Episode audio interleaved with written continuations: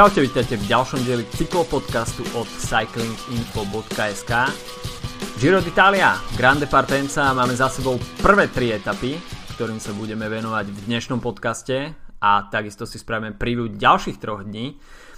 Malia Rosa už v moci, respektíve v držaní Primoža Rogliča. Po prvej etape to asi nebolo žiadne prekvapenie, takže všetko si rozoberieme dnes. Od mikrofónu vás zdraví Adam Filip. Čaute. No a poďme rovno na to, nestracajme čas, pretože počas týchto špeciálnych podcastov budeme chcieť byť čo najstručnejší.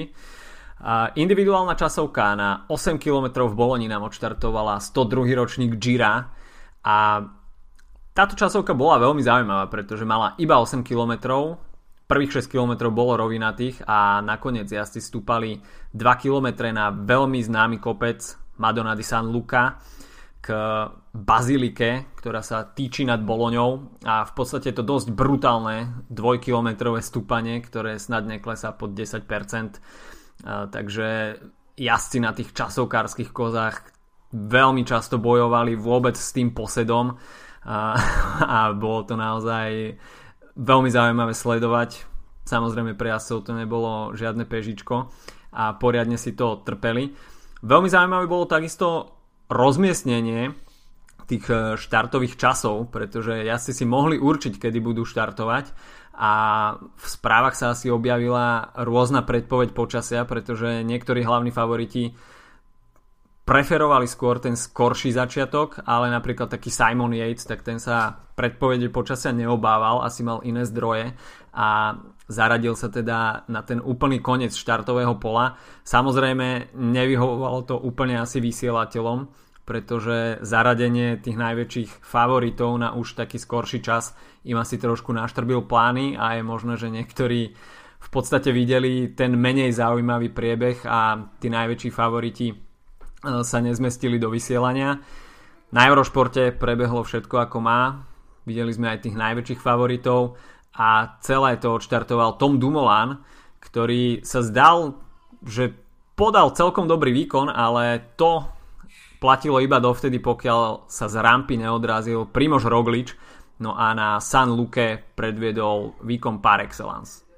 No a potom si odsadil solidných solidné 3 alebo koľko hodín v, tom horúcom kresle, keď už sa bavíme o tom rozmiestnení, ktoré fakt bolo trocha také, no povedzme, že pre e, divákov neúplne ideálne, pretože tak ako hovoríš, naprv všetky veľké mená, už v podstate tie najdôležitejšie veci sú rozhodené tie karty medzi GC jazdcami s výnimkou Simona Jejca, tak e, no a samozrejme tých jazdcov musí tam odštartovať tých 176, takže uh, ale napriek tomu myslím si, že naozaj celkom dobrá časovka, čo sa týka uh, televíznych uh, možností, mm-hmm. pekná tráť, milión ľudí pri, uh, pri trati. A to naozaj bolo vidieť, že, že tam, uh, že sa v Boloni naozaj tešia z toho, že tam Giro dorazilo a že tam štartuje tento 102. ročník. Takže už len preto sa na to pozeralo dobre, pretože to nebola nejaká proste opustená časovka niekde proste v strede krajiny na rovine, ale ten kopec naozaj trocha zamotal cel, cel, celú tú situáciu. No a Roglič, tak uh, myslím, že tak ako si naznačil, to, že Roglič vyhral túto časovku nie je prekvapenie, skôr je prekvapenie to, akým spôsobom, ako dominantne ju vyhral. Mm-hmm. A vlastne až to umiestnenie za ním je možno v niektorých prípadoch pomerne prekvapivé. Špeciálne teda Tom Dumoulin, uh, 5.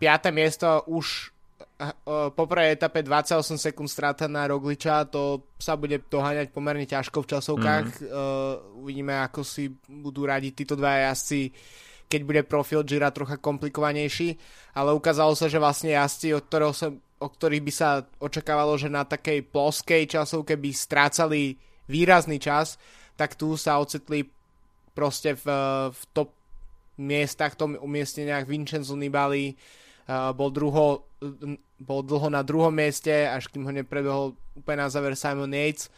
A špeciálne Miguel Ángel López, ktorý, uh-huh. ktorý sa ocitol na štvrtom mieste, Rafa Majka 6. Čiže naozaj uh, vrchári ukázali sa v výbornom svetle na, na tomto profile a uh, v podstate od prvej etapy ma, sa nám začali rozdávať nejaké GC karty a v podstate dovolím si povedať, že tá prvá časovka priniesla aj jednu z prvých obetí, čo sa týka GC a to je Mikelanda. Mm. No, až by sme sa ešte vrátili k tým uh, umiestneniam v top 10, tak uh, Vincenzo Nibali, veľmi príjemné prekvapenie a takisto aj Miguel Angel López, dvaja jazdci, ktorí nevynikajú úplne najviac tými časovkárskymi schopnosťami, čo sa GC jazdcov týka na tohto ročnom Gire. Samozrejme z tej 60-kilometrovej porcie individuálnych časoviek je odkrojených iba 8, 8 km, ale Miguel Angel López eh, bol skloňovaný ako najslabší časovkár z tejto zostavy a tú prvú previerku má za sebou veľmi podarený výkon. V podstate na jasa uh, ako Tom Dumoulin nestratil nič, takže úplne zhodný čas. A takisto Tom Dumoulin sa vyjadril, že trošku pošetril sily na tej rovine, že tam nešiel úplnú podlahu a naplno to rozbalil až na kopci San Luca. A nakoniec musel skonštatovať, že podal plný výkon, ale na Primoža Rogliča to jednoducho v ten deň nestačilo Primož Roglič ten si išiel naozaj svoje a v podstate tie slova o tom, že je najväčším favoritom tohto ročníka Gira potvrdil už v prvej etape a sám sa vyjadril, že nejako nehodlá ani odovzdávať ten rúžový dres niekomu inému, hoci ako sme už mali možnosť vidieť, tak uh, sám teda ostal v tom horúcom kresle asi nejaké 3 hodinky, čo nebolo úplne asi ideálne, pretože ostatní už mohli ísť regenerovať na hotel a on mal ešte pred sebou ďalšie povinnosti. Takže v tomto bude mať možno Roglič menšiu nevýhodu, ale samozrejme každý deň v tom rúžovom drese má niečo do seba, predtým je to veľká prezentácia a jednoducho on je aktuálnym lídrom a je na ostatných, aby doháňali ten, e, tú stratu, ktorú na neho momentálne majú. E, spomínal si Landu, tak tomu ten deň absolútne nevyšiel. V podstate bolo vidno, ako na tej luke strašne trpí a v podstate minútová strata, tak to je dosť veľký debakel a škrt pre, cez rozpočet pre Movistar, ktorý už bez tak zaznamenal uh, škrt cez rozpočet tým, že nemohol vyslať na Giro Alejandra Valverdeho, ktorý bol plánovaným lídrom číslo 1. Takže Movistar momentálne aj s prihľadnutím na to, že v tretej etape Richard Carapaz stratil nejaký čas. Má momentálne veľmi, veľmi zložitú situáciu a asi sa bude musieť zamerať skôr na etapy to GC. Momentálne vzdialené veľmi ďaleko. Veľmi príjemným prekvapením v tej časovke takisto Tao Gegenhardt a Rafael Majka. A v podstate stratili niečo cez pol minúty. Bauke Molema sa tam držal veľmi dobre. Takže v úvodnej časovke vidíme možno dosť signifikantné časové rozdiely, veľa jazdcov je tam už cez pol minúty, ale vzhľadom na to, akým štýlom zajazdil Primož Roglič, tak uh, nie sa čomu čudovať. Tá forma je tam, uh, naozaj prišiel uh, on fire, tak povediac, uh, do Talianska a Uvidíme, no. Zatiaľ mi nepríde, že by z nejak ako z médií alebo tak by som mal pocit, že sa deje nejaká panika v Taliansku, že myslím si, že tých e, e, že tá je pol minúty, ktoré tam Roglič nadelil, že ešte sa berú pomerne ľahko vážne, ale bo vie, no možno ak, ak naozaj Roglič udrží tú formu 3 týždne a vieme, že to na kopcoch vie a vieme, že v časovkách e, je spolu s Dumolanom proste dominantný jazdec na tomto ročníku, mm-hmm. tak, eh, tak možno aj tých 19 sekúnd môže rozhodovať eh, o, o víťazovi generálky.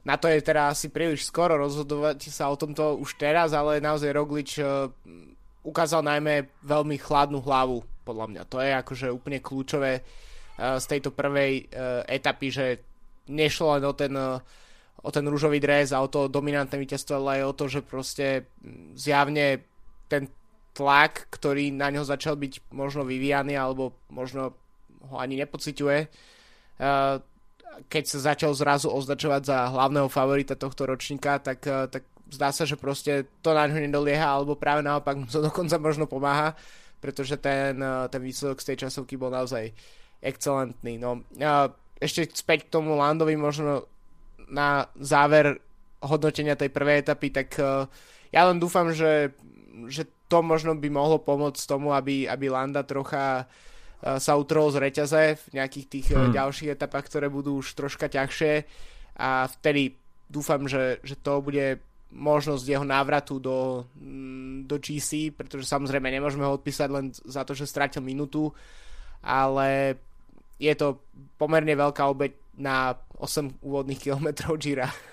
No, obeťou číslo 1 bol Hiroki Nishimura z Nipovini Fantini Faizane, ktorý pri svojej premiére na Gire nestihol časový limit na 8 kilometrovej individuálnej časovke out of time limit, takže špekulovalo sa o tom, že či niekto nestihne limit, pretože viacerí jazdci sa vyjadrili, že OK, úvodná časovka nebudú do toho úplne tlačiť, ale e, v podstate keď videli ten výsledný čas Primoža Rogliča, tak uh, nikto si mhm. nemohol byť uh, taký sebavedomý, že v podstate ja to na tej San Luke vypustím a Hiroki Nishimura nakoniec doplatil na tú nervozitu a podľa vyjadrenia týmu uh, celú noc predtým nespal a v podstate preto takto na San Luke vybuchol. Takže Nipovini Fantini už bez uh, svojho talianské, uh, talianského, japonského jazdca uh, na talianskom Gire. No a ešte zo pár zaujímavostí, tak videli sme tam takisto niekoľko výmen, výmen bicyklov, podobne ako sme to videli v Bergene na majstrovstvách sveta v tej individuálnej časovke, keď sa pred záverečným stúpaním presedlávalo z časovkárskej kozy na klasický cestný bicykel, tak sme to videli aj na Grande Partence. Viacero ľudí teda zvolilo túto stratégiu, medzi inými aj Giulio Ciccone z treku Segafredo, ktorý nakoniec získal aj dres pre najlepšieho vrchára, pretože mal najlepší výsledný čas na San Luke a na základe toho bol udelovaný dres pre najlepšieho vrchára. Takže celkom dobrý ťah pre Giulia Cicconeho a Trek Segafredo, ktorí zvolili takúto stratégiu a takisto sme tam videli aj výmenu napríklad od Arnolda Demara, tak sa mi zdá, že aj Caleb Ewan tam menil bicykel, takže skôr šprintery, ktorí možno chceli ušetriť trošku síl v tom stúpaní, tak sa uberali touto cestou. Takže toľko, prvá etapa, no Maliarosa bola teda udelená Primožovi Rogličovi a etapa číslo 2, tak tam sa očakával šprinterský dojazd, nič tomu nemalo zabrániť. Nakoniec sme videli uh, veľmi podarený súboj šprinterov, kde nakoniec kráľoval Pascal Ackermann, ktorý si to na cieľovej páske rozdal s Eliom Vivianim.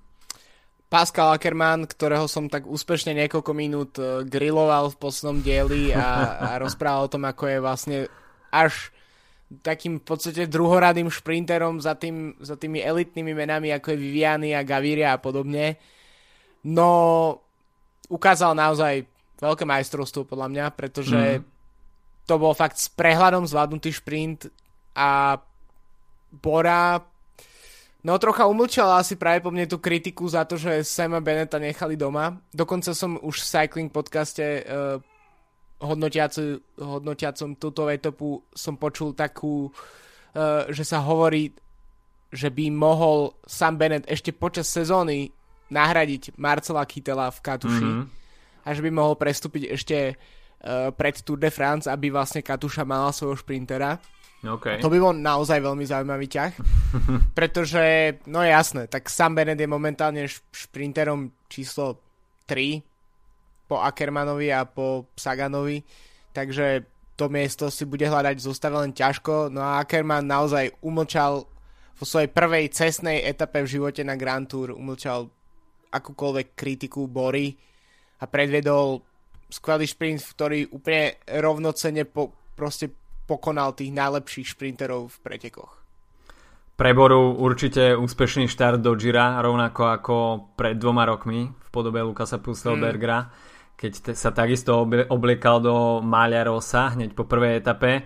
Samozrejme včera to Pascalovi Ackermanovi nestačilo na rúžový dres, ale prezliekol sa do Mália Ciclamino. Uh, Elia Viviani, tak ten včera naozaj nemal na to, aby Pascal Ackermana predbehol, pretože uh, naozaj Pascal Ackermann tam, sa tam vyrutil z uh, ľavej strany, ostatní zvolili pravú stranu, veľmi dobrú prácu tam odvedol pre Caleba Juvena tým Lotto Soudal, ktorý v podstate tam mal ako posledný tým nejaký plnohodnotný lead out, avšak bol vypustený pomerne skoro a za ním sa vyviezol takisto ako Viviani aj Fernando Gaviria a v podstate Viviani využil to, že všimol si Ackermana, že je rýchlejší a skočil mu tam do háku. Nakoniec však Ackerman naozaj klobúk dole a tie vaty, ktoré predviedol, stačili na to, aby Viviani nestihol vykúknúť z toho haku dostatočne, dostatočne skoro. Možno polemizovať, pokiaľ by bola tá páska o 30 metrov ďalej, tak Viviani by, by pravdepodobne mal viac síl, ale jednoducho Ackerman predvedol perfektné načasovanie a v závere sme videli takisto aj Arnolda Demara, ale ten v podstate bolo niekoľko dlžok ďalej, takže pre Ackermana veľké víťazstvo a určite povzbudením do ďalších šprinterských etap. A určite povzbudenie aj do dnešnej etapy, e, ktorá takisto vyústila záverečným šprintom. A v podstate dnes to bolo oveľa punkovejšie, oveľa dramatickejšie.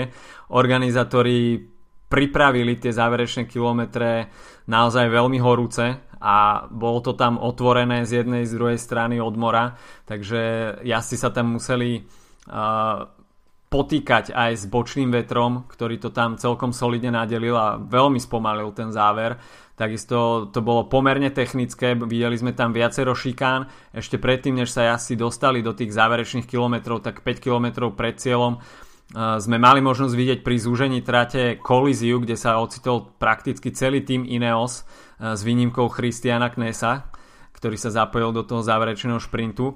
No a v podstate ocitol sa tam Tao Gegenhardt, ktorý stratil veľmi drahocenný čas a je mimo nejakého GC boja automaticky takže škrt cez rozpočet pre tým Ineos a v podstate stratil čas aj Richard Carapaz, ktorý tam mal technické problémy, musel meniť bicykel. Uh, neviem od koho si bral bicykel, ale bol tak veľký, že ledva sa posadil na ramovú trúbku, takže to nebolo úplne ideálne. A ten záver si Movistar takisto predstavoval asi trochu inak, ale späť k tomu záverečnému šprintu, tak uh, Elia Viviani bol nakoniec prvý na paske, ale pred malou chvíľou rozhodcovia, rozhodcovská žúry zmenila názor po vzhliadnutí spomalených záberov a posúdila ten jeho kontakt s Mateom Mosketým, keď si tam skrížili, skrížili trajektóriu ako nedovolený a diskvalifikovala z etapy Eliu Vivianiho. V podstate z toho spomaleného záberu to bolo pomerne jednoznačné, že e, ku kontaktu tam došlo. Otázne je, či to bolo na diskvalifikáciu, ale dá sa povedať, že na Gire sme videli už diskvalifikácií viacej. Vedel by o tom hovoriť aj Giacomo Nicolo, uh, ktorému už takto ušla etapa. Takže na Gire sa príliš nemaznajú. Uh, ono ešte myslím, že to nemôžeme nazývať diskvalifikáciu, ale relegáciu, ak si... Áno, áno ak sa mi, aby bolo jasné, že Viviany nie, nie je diskvalifikovaný s pretekou. Áno, presne. Uh, no tak uh, to je vlastne dobré, že som si nepozatváral všetky okná, pretože uh, táto informácia vyšla už keď sme začali nahrávať, takže veľmi dobré, že ideme chronologicky po tých etapách. Uh, pretože uh, bavili sme sa tesne pred tým začiatkom nahrávania o tom, ako, ako tam Viviany zavrel uh, Mosketio a ako tam úplne zmenil uhol svojej, svojej jazdy. Takže No, mňa, ty možno hovoríš, že sa úplne nemaznajú. Mňa celkom prekvapuje, keď uh, na talianskej národnej Grand Tour uh, vy, relegujú talianského šampióna, mm. ktorý vyhral uh, prvú talianskú etapu na, na tohto ročnom Gire. Mm-hmm. Uh, takže je to podľa celkom zaujímavý krok, ale... Vo Francúzsku by sa to nestalo. No to, to teda rozhodne nie. Tam by tam by diskvalifikovali uh, aj Vivianiho, aj Gaviru, aby Demar bol prvý. Uh, te... Ale uh, musím uznať, že, že čo sa mi páčilo úplne v závere, tak uh, high five, ktorý si tam Gaviria so svojím bývalým tímovým kolegom mm-hmm. uh, vymenil. To ešte nevedel, že bude víťazom etapy. Ale mimochodom, táto etapa akože bola dosť...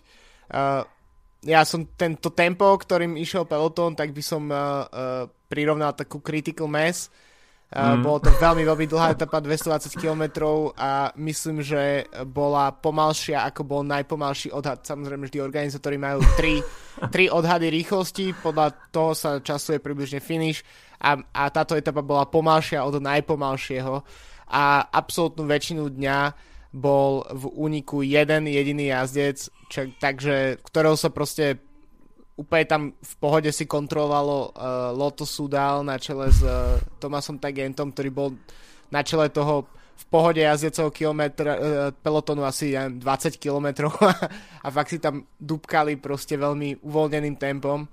No a potom Trek, uh, myslím, bol ten tým, ktorý sa rozhodol, mm-hmm. uh, že, že tento únik stiahne uh, a teda tedy sa vlastne ako keby tieto preteky zneutralizovali, ale až v momente, ako si ty hovoril, ja si myslím, že až v momente, kedy tam uh, uh, prišiel k tým problémom Movistaru a potom podobne, tak sa začali tie preteky byť naozaj zaujímavé. Ešte dlžím meno, ktoré som hľadal, lebo si ho neviem zapamätať, takže Sho Hatsuyama z Nippon Pantini, čiže japonský jazdec, musel odčiniť svojho tímového kolegu z prvej etapy, ktorý nezvládol časový limit, tak si musel dnes odkrútiť uh, neviem koľko, ale niekoľko desiatok, sto, nie, sto niečo kilometrov na Nebolo to málo.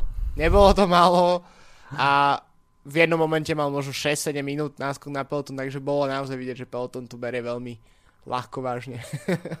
no ešte k tomu záveru, keď sa dostaneme, tak uh, v podstate Fernando Gaviria uh, etapový víťaz po tej relegácii Eliu Vivianiho hoci teda Gaviria sa tam nedostal úplne do nejakého priamého súboja v podstate neviem, Viviany tam bol dosť jednoznačný a vykúkol z toho háku dosť neskoro, presne ako to on má rád a na tej poslednej stovke metrov si on uh, vie vypracovať veľmi veľkú rýchlosť.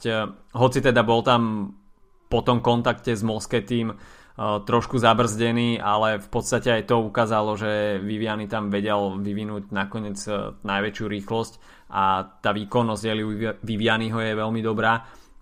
Uh, Viviany sa mal prezliekať aj do Malia Ciclamino, nakoniec teda dres pre najlepšieho jasa v budovacej súťaži pre Fernanda Gaviriu, víťaza dnešnej etapy, teda vyzliekol Pascala Ackermana. V drese pre najlepšieho vrchára sa stále vyhrieva Giulio Ciccone, ktorý si na dnešnej jedinej horskej prémii pripísal ďalšie body vo svoj prospech, e, takže Trek Segafredo drží dres pre najlepšieho vrchára. No a mohli by sme sa pozrieť, čo nás čaká najbližšie 3 dní. E, už zajtra, etapa číslo 4, e, jazdci absolvujú jazdu z Orbetela do Frascati, čo bude vlastne nejaký najbližší bod, čo sa týka Ríma. Je to nejakých 20 kilometrov takže fanúšikovia z tejto oblasti budú mať príležitosť sledovať etapu v tomto regióne.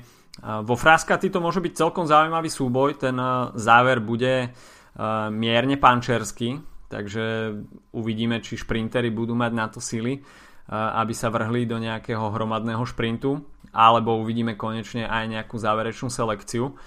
Takže po 235 km môžeme uvidieť celkom pankačský záver. Etapa číslo 5, tak e, tam to bude pomerne konzervatívne, pretože na trase uvidíme iba jedno kategorizované stúpanie, aj to iba štvrtá kategória a veľmi ďaleko od cieľa, ale bude to o čosi kratšia etapa, iba 140 km. Dúfam, že asi teda zvýšia rýchlostný priemer a, a, ne, a nebudú plúžiť e, takouto kilometrážou nejak 7 hodín a v závere to bude rovina, takže opäť budeme môcť vidieť e, šprint tých najväčších e, šprinterských mien. No a v etape číslo 6, tak tam by sme konečne mohli vidieť aj nejaký úspešný únik, pretože e, v závere čaká na jazdcov vstúpanie druhej kategórie na Copacasa Rinelle. No a finišovať sa bude v San Giovannino Rotondo po 238 kilometroch ten záver teda e, po stúpaní druhej kategórie bude ešte takisto zvlnený a nemožno asi očakávať šprinterský dojazd, takže tam to bude selektívne a konečne budeme môcť vidieť aj niekoho iného ako šprinterov. Možno. Možno. Uh, tak tento úvod uh, je naozaj nastavený na to, aby, aby sa tam tí šprintery vyblbli a potom okolo tej 12. etapy sa s nimi práve po mne všetkými takmer rozúčime a tedy nastanú tie skutočné súboje. OK, spravíme si aj nejaké tipy ďalších no, troch etap. Jasné, jasné. Tak uh, chceš začať? Mám začať ja? Začni ty. Dobre, tak uh, najbližšia etapa, uh, myslím, že uh, Elia Viviani, lebo sa bude chcieť pomstiť celému svetu za dnešnú relegáciu uh, a myslím, že ukáže svoju silu. Dnes ukázal, že je najrychlejší šprinter práve po mne v poli. Uh, potom uh, v etape číslo 5 uh, tam si myslím, že by mohol udrieť konečne Caleb Ewan. Uh, ten profil tej etapy je trošička ťažší, možno mm-hmm. nemyslím si, že tam dojde k nejakým selekciám, ale možno ten, možno nejak, nejakým spôsobom Ewan ukáže niečo, že má v nohách. A šiesta etapa, tak viem, že to nie je úplne ťažká etapa, ale možno taký ako Thomas Degent, prvý únik, uh, prvý úspešný únik Gira okay. by bol celkom fajn. Môže byť. Dobre, etapa číslo 4, Saša Modolo. Výborný typ. etapa číslo 5, Pascal Ackermann. A etapa som číslo sa... 6, Antonio Nibali. Wow, myslel som, že povieš na, na peťku, že povieš uh, Jakuba Marečka, že pôjdeš do proste hipsterských uh, volieb talianských šprinterov typu Christian Spargali a Jakub Marečko a podobne. Ale nikdy nevieš. Nikdy nevieš, samozrejme. Sú to typy úplne z brucha, takže treba to brať veľmi s rezervou. OK, na dnes všetko, nebudeme vás ďalej unavovať. Užívajte si štart Gira, stále sme iba na začiatku, ale už vidíme teda zaujímavé veci. Jazdci sú pomerne dosť nabudení a môžeme čakať veľmi rozzúreného Eliu Vivianiho v ďalších šprinterských koncovkách. Majte sa zatiaľ pekne. Čau, čau. Čau.